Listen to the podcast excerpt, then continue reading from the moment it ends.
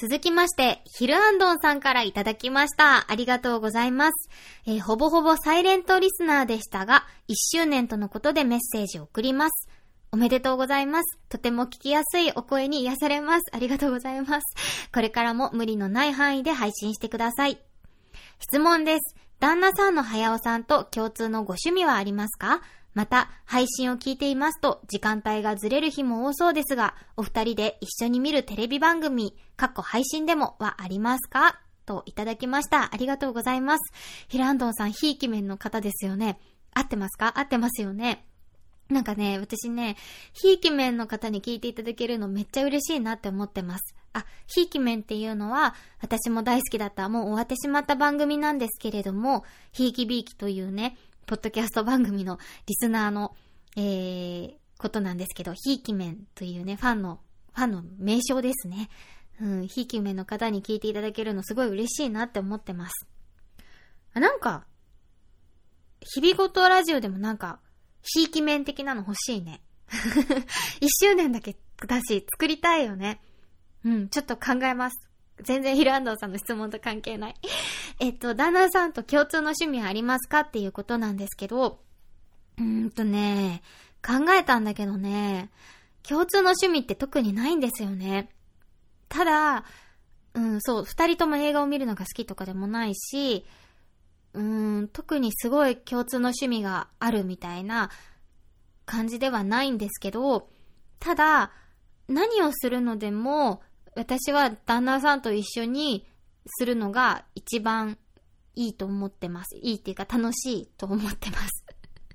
めっちゃのろけみたいでごめんなさいなんですけど、なんか共通の趣味はないんだけど、何をするのでもできるだけ旦那さんと一緒に行きます。それが一番、うん、私自身楽しいし、うん、落ち着くし、って思ってるので、うん、そうです。めっちゃのろけみたいですね。まあね、そもそも私友達が少ないのもあるし、うん、一番楽だし楽しいんですよね、旦那さんといるのが。なので、うーん、よっぽど、本当にこれは絶対女の子と一緒に行きたいみたいなもの以外は、うん、例えば美術館でこれは私が見たいっていうものがあって、別に早尾くんは見たくないっていうものでも一緒に行ったりするし、その逆もあるし、うん、っていうのでね、なるべく、なるべくっていうか一緒に何かすることが多いですね。うん、ただ、旦那さんはポケモンめっちゃ好きなんだけど、私は全然好きじゃないとかはあって、そういうゲームとかそれぞれね、個人で自分で好きなのをやってるんですけど、どこかに行ったりとか、うん、何か体験したりみたいな場合は、一緒にやることが多いです。うん、です。えっとね、一緒に見る番組はね、ゴッドタウンは必ず一緒に見てます。そう、マジ歌選手権とか大好きで、ヒムコとか大好きで、むしろ、むしろマジ歌選手権のね、ところだけは必ず、録画してても、録画してたのを消さずに残してるぐらいね、好きでリピートして見てます。ね、本当はね、マジ歌ライブも行きたいんですけど、すごい平日じゃないですか、あれ。うん、だからなかなか行けないんですけど、いつかマジ歌ライブに二人で一緒に行くのが夢です。あとは一緒に見てるものだと、男子ご飯とかは毎週一緒に見てるかもしれない。録画ですけどね。うん。あと、さっき言ったプリットチャンネルも一緒に見てて、だいたい夜ご飯を一緒に食べるときは、プリットチャンネルを見ながら一緒にご飯を食べてます。そうなんだよね。なんか、時間帯はずれるんですけど、あの、私が無理やり合わせる形で、私の方がね、あの、だいぶ、時間には融通が利く仕事をしているので、旦那さんに時間を合わせるっていう形をしています。うん。まあね、翌日、よっぽど朝仕事で早い時とかは先に寝ちゃったり、先ご飯食べちゃったりするんだけど、基本的には、うん、一緒に合わせるようにしています。なんで私超太ってくんじゃないかなと思って心配なんだよね。なんか一緒に夜とかなんか食べちゃうんだよね。うん、めちゃブクブクに太るかもしれない、このままだと。ね、ありがとうございます、ヒルアンドンさん。ありがとうございました。えーと、続きまして、えー、北からん？ちょっと待ってくださいね。北からこんにちはさんからいただきました。北海道とかの方ですか？東北方面？北からこんにちは。こんにちは。ありがとうございます。えっと、なかったことにしたい過去の失敗はありますか？はい。たくさんあります。でも一番なかったことにしたいのは、うーん、うーん彼氏の、当時お付き合いしていた彼氏の浮気に気づかないで、連絡が取れなくなったことにすごい心配して、部屋の中で、一人暮らしの部屋の中で倒れてると思い込んで、110番して、おまわりさんに見に行ってもらったら、女の子と帰ってきたことです。そして、それを許して別れなかったことが過去の失敗です。なかったことにしたい。続きまして、えのさんからいただきました。いつもありがとうございます。え、こんにちは、こんばんは、こんにちは、こんばんは。いつも楽しく拝聴させていただいております。こちらこそいつもありがとうございます。え、今回はお便りを募集中とのことで、ぜひと思い書かせていただきました。早速ですが、たまみさんに質問です。たまみさんがぜひおすすめしたいラーメン屋はありますか？もしあれば、飯テロをお願いします。なければ、手軽にできる美味しいものを教えてください。丼飯を用意して質問会が配信されるのを待っています。日々ごとラジオ、陰ながら応援しています。長文失礼いたしました。もう陰ながらというか表立って応援していただいている気持ちでいっぱいなんですけど、ありがとうございます。ラーメン私も好きなんですよ。うんほっとくとめちゃめちゃ食べちゃうから、なるべく月に1回から2回にするようにね、気をつけてるんですけど、富永愛さんはね、年に2回しかラーメン食べないことにしてるらしいよ。かっこいいよね。えっ、ー、と、おすすめしたいラーメン屋さんは、私の一押しのラーメン屋さんなんですけど、一番好きかな？行ったらついつい寄っちゃうんですけど、新橋にある麺屋竹市というお店です。ここの白バイタン、タン、ん？言えない。白バイタンつけ麺？白パイタン？白バイタン？白い湯って書くやつ。つけ麺、つけ麺じゃない。白バイタン麺？ラーメン？がすごい美味しいです。そう。あの、鶏のね、お出汁のラーメンでめちゃめちゃ美味しいです、ここ。うん。で、前なんか仕事納めが新橋だったことがあって、その時もね、あの仕事納めだって言ってラーメン屋さんに食べに行ったら、店内で結婚指輪を落としてね なんか、仕事で外してたやつが、を財布に入れてたのが落ちちゃったみたいで落としちゃって、大騒ぎして、店内にいるお客さんも含め店員さんみんなに探してもらって見つけたっていうね、本当にご迷惑をかけたお店でもあるので、ここで宣伝したいと思いますが、新橋の麺屋竹市さんというお店は、本当に美味しいです。ぜひぜひ、新橋に行った際は、えー、寄っていただけたらなと思います。ね、えのさんは、えっ、ー、と、横浜家系が好きって言ってたから、ちょっと違うかなとも思ったんですけれども、違う感じのラーメンが食べてみたいなと思った時は、ぜひ食べていただけたらと思います。私はあとね、あの、またちょっと違うんですけど、九州の豚骨系ラーメンが結構好きで、あの、からし高菜とか入れる感じのラーメンが結構好きなので、ジャンガララーメンとかよく食べます。チェーン店だと。チェーン店だとジャンガララーメンとか食べることが多いです。味変しながらね、いろいろ入れて味変しながら食べるのが好きです。ありがとうございます。あとね、手軽にできる美味しいものだと、えっと、さっき YouTube で話し、YouTube の、YouTuber さんのところで話した、テヌキッチンさんとか、あとは、これは Twitter で活動されてるかな山、山本ゆりさんとか、ジョーさんとか、えっと、この辺の料理研究家の方たちが、本当に手軽にできる、特にレンジとかで簡単調理できるものっていうのをすごくたくさん配信してくださってて、この間もね、山本ゆりさんのレシピで、レンジだけでできるね、うん、ペペロンチーノとかもやって作ってみたら本当に美味しくてびっくりしたんですけど、なんかそういう、なんか簡単にできるみたいな、えっと、いう、あの、配信をしてくださっているものを見て作ることが最近は多いです。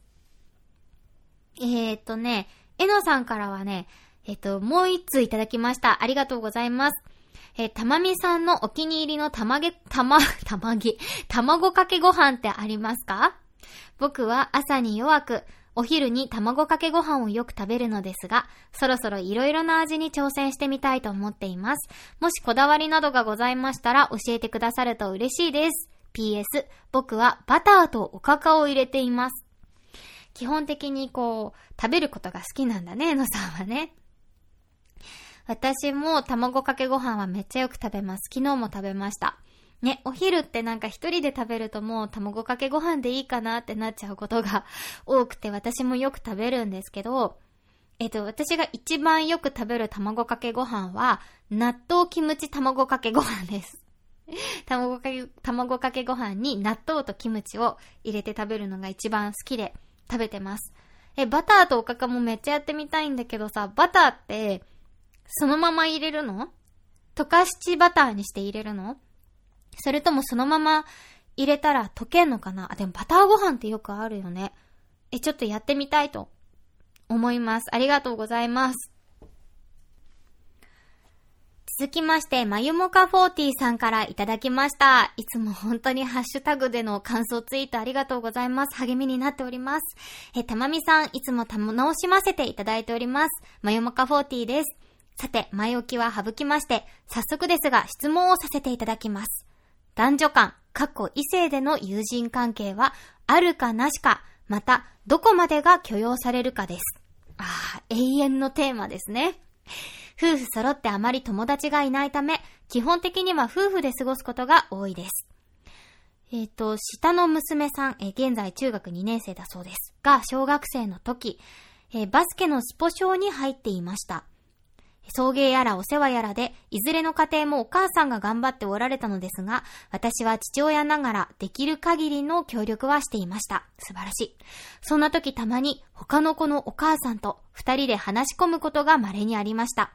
それは子供のことであったり、仕事のことであったり、妻は最初の頃あまり気分が良くなかったようです。次第に慣れたようですが、てなことで、たまみさんとしてはどう思われるかなと思って質問させていただきました。長くなり失礼しました。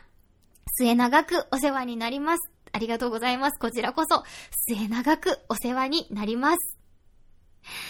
いやー、これは、これは永遠のテーマですね。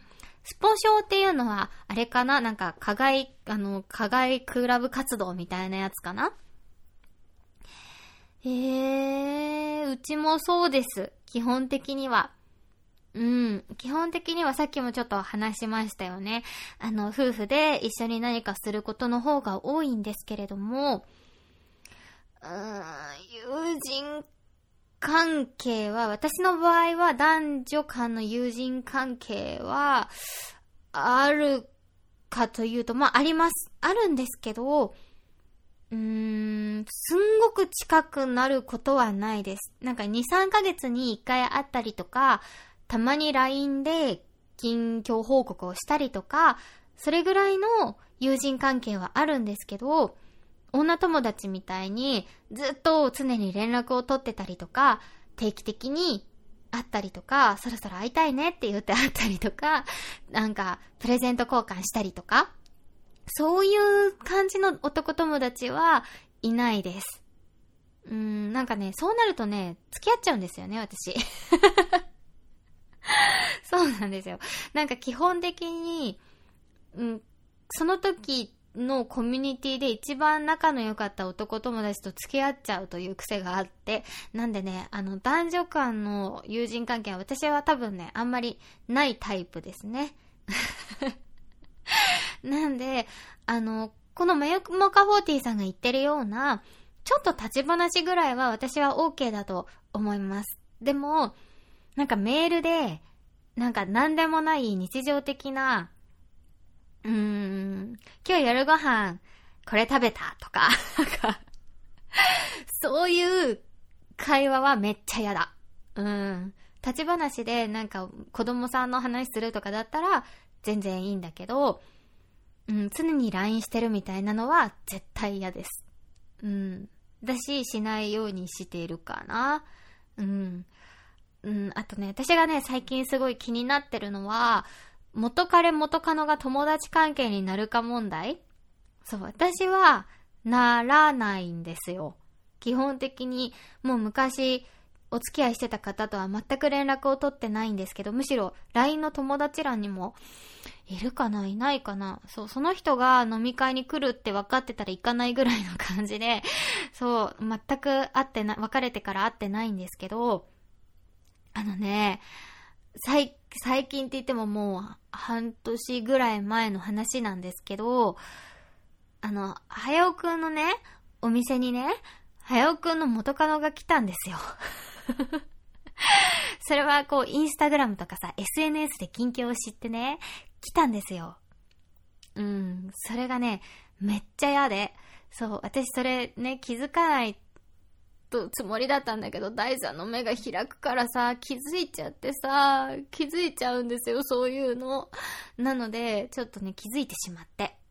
うん。その時は私がお手伝いに行ってない日だったんですけど、気づいちゃって。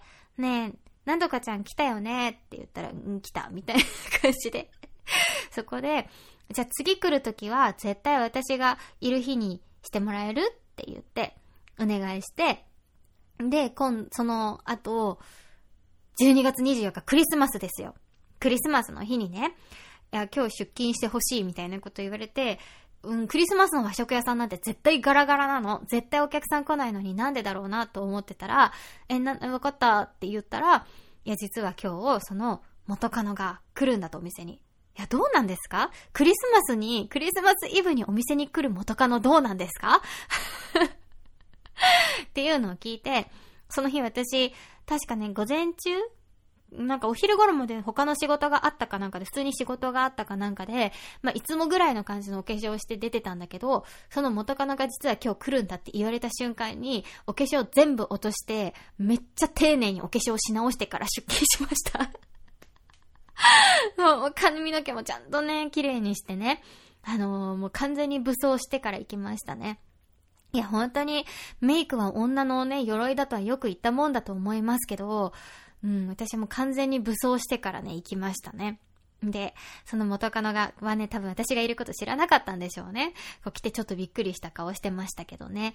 あの、いつも大変お世話になっておりますって言っときました。お噂は金がねって言っときました。嫌な女だね そんなわけでね、あの、元彼元カノが友達関係になるか問題は私も最近気になっております。全然、マヤモッカフォーティーさんから聞かれたのと違う話しちゃった。はい、ありがとうございます。今後とも私も末長くお世話になります。よろしくお願いします。えー、っと、えー、おころんさんからいただきました。ありがとうございます。えっ、と、旦那さんとの慣れ初めを教えてください。すごい旦那さんネタ多いね。えっ、と、旦那さんは私が、えー、事務所に所属してすぐ全然仕事がなくてやっていたバイト先の社員さんでした。うん、店長代理的なことをしていて、えっ、と、私がね、バイトをね、仕事の方を優先してびっくりするぐらい休むのを全部シフトを調整してくれてたのが、あの、今の旦那さんです。はい。えーと、続きまして、アポロさんからいただきました。ありがとうございます。えー、いつもね、あの、ハッシュタグありがとうございます。えー、今の仕事に影響を受けたアニメと声優さんのお話をお願いします。ありがとうございます。えっとね、目指すきっかけになったとかいうわけじゃ全くないんですけど、確か多分、目指して勉強している間だと思うんですけど、にパワーをもらったのは、えー、バクマン、有名ですね、ジャンプの バクマンというアニメというか漫画ですかね。うん。あの多分もう皆さん知ってると思うんですけど、漫画家を目指して原作だけ書く、えー、囚人と、あと、絵だけ描くましろくんっていう二人の、二人組が、ジャンプでの連載を目指して、トップを目指して走り続けていくという漫画なんですけど、私最初バクマンって、ほんとその連載するってところまでの漫画かと思ってたら、本当に割とね、すぐ連載は取れて、でもそっからがめちゃめちゃ大変で、そうやってね、こう夢に向かって、まっすぐ、うん、努力してる姿を見て、あ、なんかすごい力をもらってた気がします。アニメ版のね、えー、スフィアさんが歌ってるオープニングもすごい良かったんだよね。っていうのですごい、なんかバクマンからは力をもらってたような気がします。で、声優さん、なんかね、今の仕事をするにあたって影響を受けたっていうのとはやっぱりちょっと違うんだけど、ラジオが好きになったり、こういう音声メディアを好きになったきっかけは、えっと、竹内純子さんだと思います。声優さんの。うん。えっと、ハンターハンターの、うん、初代ゴンですね。今は違いますよね。昔のハンターハンターのゴンをやってた方ですね。のハンターハンターラジオ、ハンターハンターがすごく好きでね、中学生の頃。で、えっと、ハンターハンターラジオを聞いていたんですけど、それがきっかけで私は多分音声メディアというものを好きになったと思います。うん、仕事に影響っていうのとはやっぱりちょっと違うかなと思うんですけど、うん、仕事に影響を受けてる方っていうと、現場でね、ご一緒する方から、うん、皆さんから受けてるっていうのも 変ですけど、この人っていうのはちょっと難しいかな。でも、音声メディアを好きになったのは竹内純子さんと、あと、林原めぐみさんのラジオも、中学生とかの時聞いてたかな。その影響です。星総一郎さん合ってる？が、えっ、と、アシスタントやってた時期ですね。を聞いてました。えー、全然、あの、完全にファン目線ですけど、た、田中敦子さんはめっちゃ好きです。もうね、元の声質というか、なんかもう絶対ああなれないって分かってるんですけど、なんか田中敦子さんの声を聞くと痺れますね。ああ、めっちゃ素敵って思う。もうすっごい前だけど、車のアルファロメオジュリエッタの CM とかめっちゃ好きで、もうすっごい YouTube とかでリピートして、なんかすごいめっちゃ真似してました。すっごい素敵だから見てほしい。なんか車の CM とは思えないぐらいめちゃめちゃ色っぽくてさ、見つめて、みたいな感じなの。I am ジュリエッタとかいうの。ほんとね、かっこいいから見てほしい。田中敦子さんの I am ジュリエッタ。はい。なんか、ちゃんと答えられてなくてほんとごめんなさい。影響を受けたかわからないけど、多分私の血肉となっているものなので、きっと間接的とはいえ、きっと影響を受けているもの、ものだったり、人、作品だったり、方だったりするかなと思います。ありがとうございます。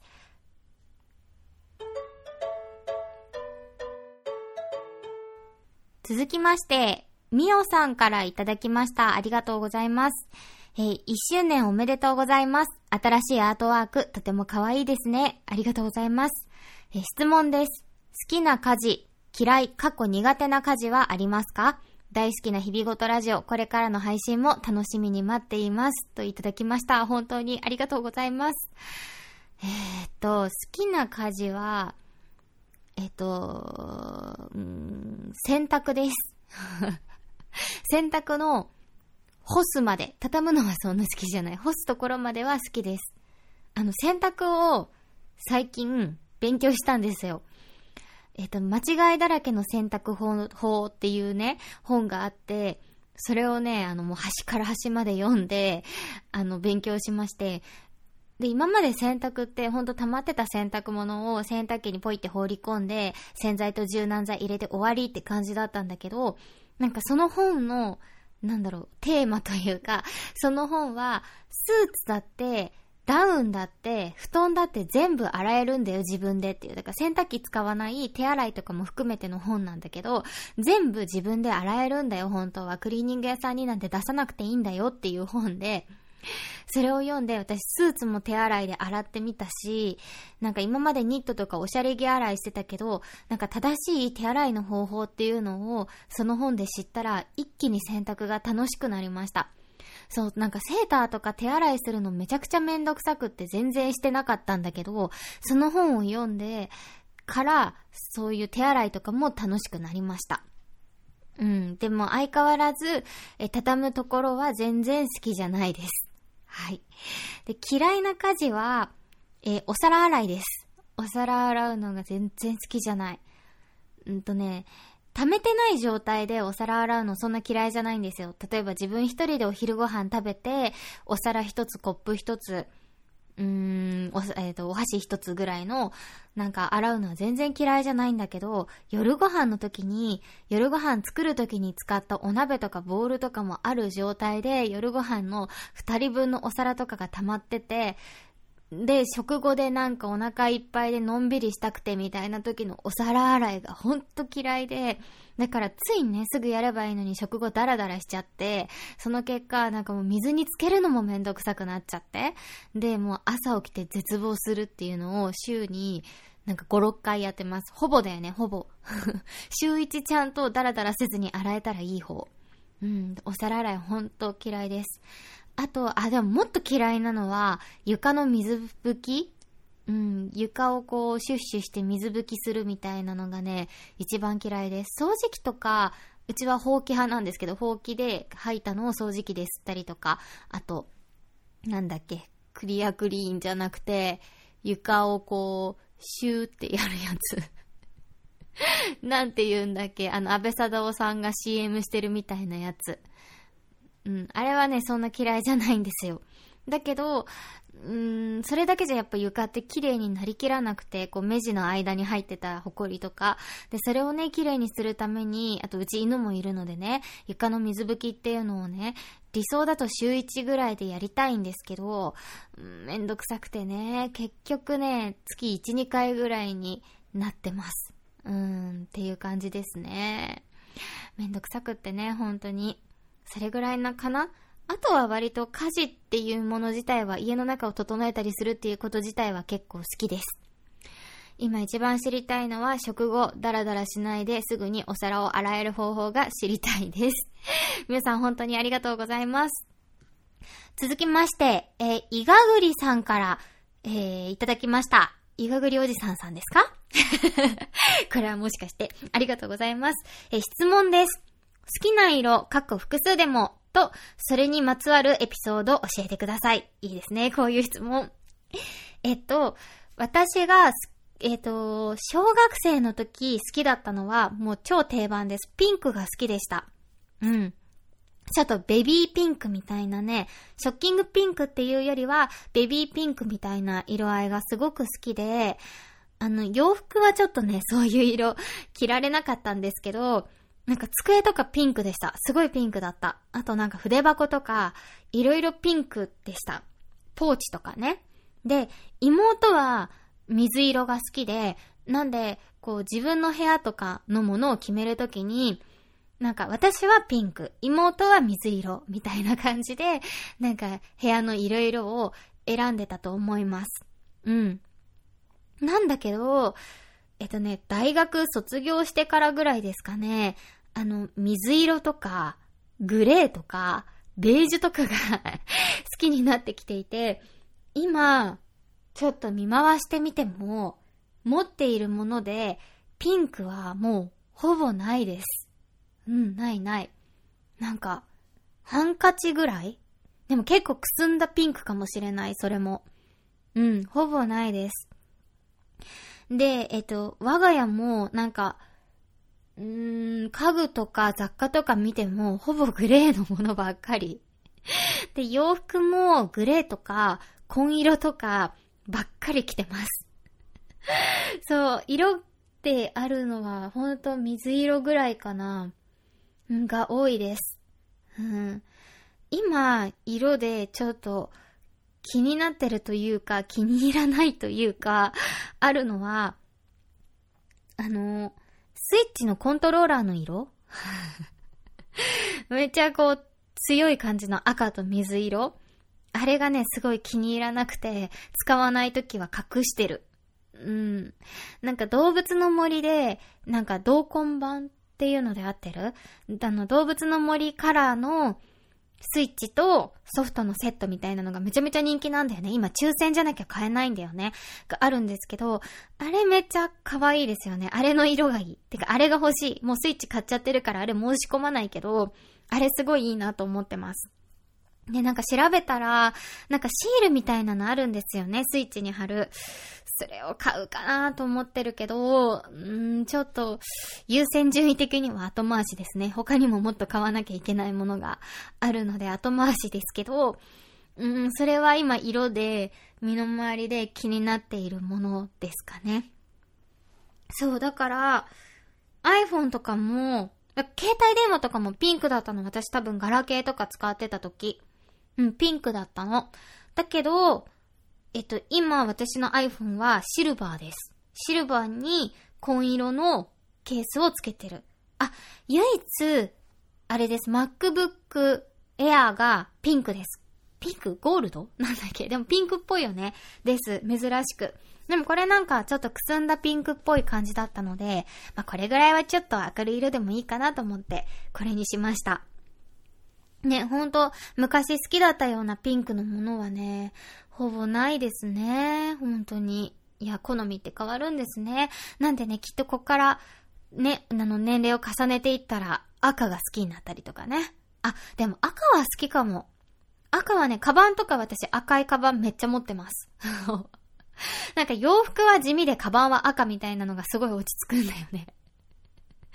そう、コートも地味だからさ、紺とか黒とかばっかりだから、なんかカバンは赤みたいなのが多いですかね。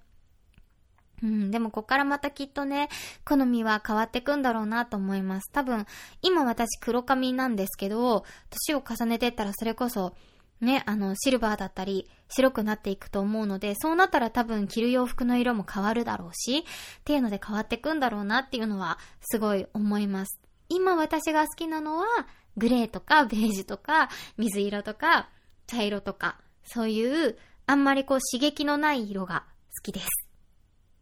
こういう質問いいですね。なんか ありがとうございます。えー、続きまして、えっ、ー、と、これは、みーさんからいただきました。ありがとうございます。え、あじたまさん、こんばんは。こんばんは。いつも楽しく拝聴しています。質問まだ受け付けてますか？受け付け、受け付けてました。ギリギリ OK でございました。ありがとうございます。え、みーさんたくさん質問いただきましたので、一つずつお答えしていきたいと思います。えー、声優を目指したきっかけとか、えっ、ー、と、あと脱サラ後になったわけが気になります。転職って大きなこと、しかも声優なんて、厳しい世界に飛び込めたのがすごいし、活躍されているのもかっこいいです。きっかけになった本やテレビなども気になります。ありがとうございます。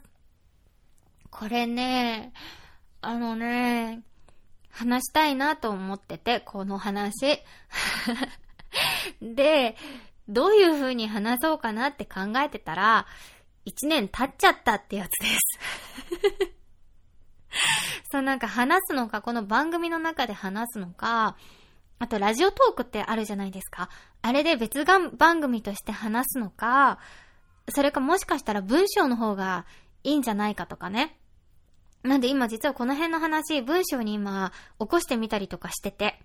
うん、なんでね、ちょっとね、どうするか悩んでる間に1年経っちゃったって感じなので、ちょっとあんまり詳しく話しすぎないようにざっくりちょっとお話ししたいと思います。あのね、きっかけは、えっとね、会社員になって数ヶ月経ったぐらいだったと思うんですけど、それこそ研修が終わって、えっと、各部署に配属されたこと、頃だと思うんですけど、なんかね、お昼、お昼過ぎて仕事してて、あ、私の人生このまま終わるんだろうなって思ったんですよ。なんか自分のこっから先の人生が、いや、絶対そんなことないんですけど、絶対そんなことないんですけど、なんか、全部見えちゃったような気持ちになったんですよね。その時、付き合ってた彼氏も、6年目ぐらいで、そろそろ結婚の話も出てきそうな感じの頃で、うん、でも、た、その時彼氏はまだ大学院行ってたかなんかで、すぐにじゃなかったんだけど、きっと私はこのまま、ここで、別にこの仕事面白くないわけじゃないし、お給料もいいし、きっとこのまま、この仕事をやってって、で、ことぶき退社なりをするか、まあ、こう、産休だったり育休を取って、勤めたりとかして、この、今付き合ってるこの人と結婚して、あ、こうやって私の人生進んでいくんだろうなって、ぽーパって思ったことがあって、本当に唐突に。ね、絶対そうはならないんだよ、きっと人生ってさ、予想外のことがたくさん起こるから。なんだけど、はって思っちゃった時があって。で、それがすごくつまんないなって思っちゃったんですよ、私その時。うん。私すごいゆとり教育の賜物みたいな感じで、なんか、自分がこれになりたいとか、あんまり考えずに生きてきちゃってて。うん、なんか流れに沿ったらそうなっちゃってて。だから、あ、私って本当に何かが好きだったりとか、何かをすっごい真剣に努力したりとか、ないまま生きてくんだって思ったら、うわっと思って怖くもなっちゃって。で、そこで、あ、このままじゃ嫌だって思ってね。で、そこで、じゃあ何がしたいんだろうっていうのを考えたのが最初でした。で、それを考えた時に、うん、すごく昔に、うん、声を使って楽しかった思い出があって、うん、あのー、中学生の頃かなんかに、なんか朗読劇が学校に来たことがあって、この子たちの夏っていう女優さんがやってる朗読劇が来たことがあって、そこでね、あの、学校の生徒の中で代表者が何人かそれに参加できるっていうので、なんか校内オーディションがあって、それにね、あの、選んでいただいて、参加させていただいたことがあったんですけど、それがすごい楽しかったことも思い出したし、そこで選ばれるってことは私は人よりいい声をしてるんじゃないかっていう もうなんか思い込みというか、なんか、があって、で、それで、あの、ナレーションとか MC とか、そういう仕事してみたいなって、そっちの方、それだったら私にしかできないことができるんじゃないかなって思ったのが最初でした。うん。で、そこで3年でお金もらえなかったらやめようと思って3年間だけそれに向けて頑張ってみようって決めて、で、うーん、2年間働きながら、いやもうめっちゃ SE ね、社畜状態だったんでめっちゃ死にそうになりながら学校に通って、で、えっと3年目は会社を辞めて、そっち一本にして、やって、で、3年経った後に今の事務所に所属したっていう感じだ、でしたね。うん、そう。でもね、一本でね、食べていけてるわけじゃなくて、アルバイトもしたりしているので、ちょっと活躍って言っていいのかわからないんですけど、そんな感じで、はって思ったのが最初でしたね。んで、きっかけになった本というか、うーんっていうか、いうのがちょっとわからないんですけど、あの、本屋さんで、ブックファーストかな？ブックファーストって、なんか本が、あれなんですよね、この、背表紙っていうかあの、表の表紙がこっち向いてるんですよね。お客さんの方向いてるんですよ。こう立てて置いてあるんじゃなくて、こう平たくなってこっち向いて置いてあって、で、ブックファーストでわーってこう、店内を見てた時に、なんか、生きていく中で、これから先生きていく中で、今日が一番若い日みたいな タイトルの本があって、内容全く読んでないし、今検索してみて、どれ、どの本だったかわかんない、もう見つけられないぐらいなんですけど、大きくなんか、今日が一番若い日みたいなことが書いてある本があって、なんかそれで、あ、そうだなと思って。なんか、なんか始めたいと思った時に、先送れば、にすれば先送りにするほどめっちゃ後になるんだなと思って。そう、だから会社員になってからなんてね、どう考えても遅いんだけど、だけど、遅いかもしれないけど、人と比べたら遅いかもしれないけど、私の人生の中で比べたら、一番若いなって思って、すぐ学校を調べて、すぐ、うん、通い始めました。うん、そんな感じでしたね。うん、まだ今もね、大切にしてます。その今日が一番若い日なんだなっていう言葉は。すごく大切にしている言葉で、何か始めようかなとか、なんか興味が出た時には、すごく私の背中を今でも押してくれている言葉です。はい。そんな感じですね。えー、続きまして、えー、声優の学校はどんな勉強をされたり、就職活動をされるのでしょうか馴染みがないので気になります。これもね、話したいことなんですよ。ねえ、これも話したいことなんですけど、これはね、えっと、正直学校によって違います。あと専門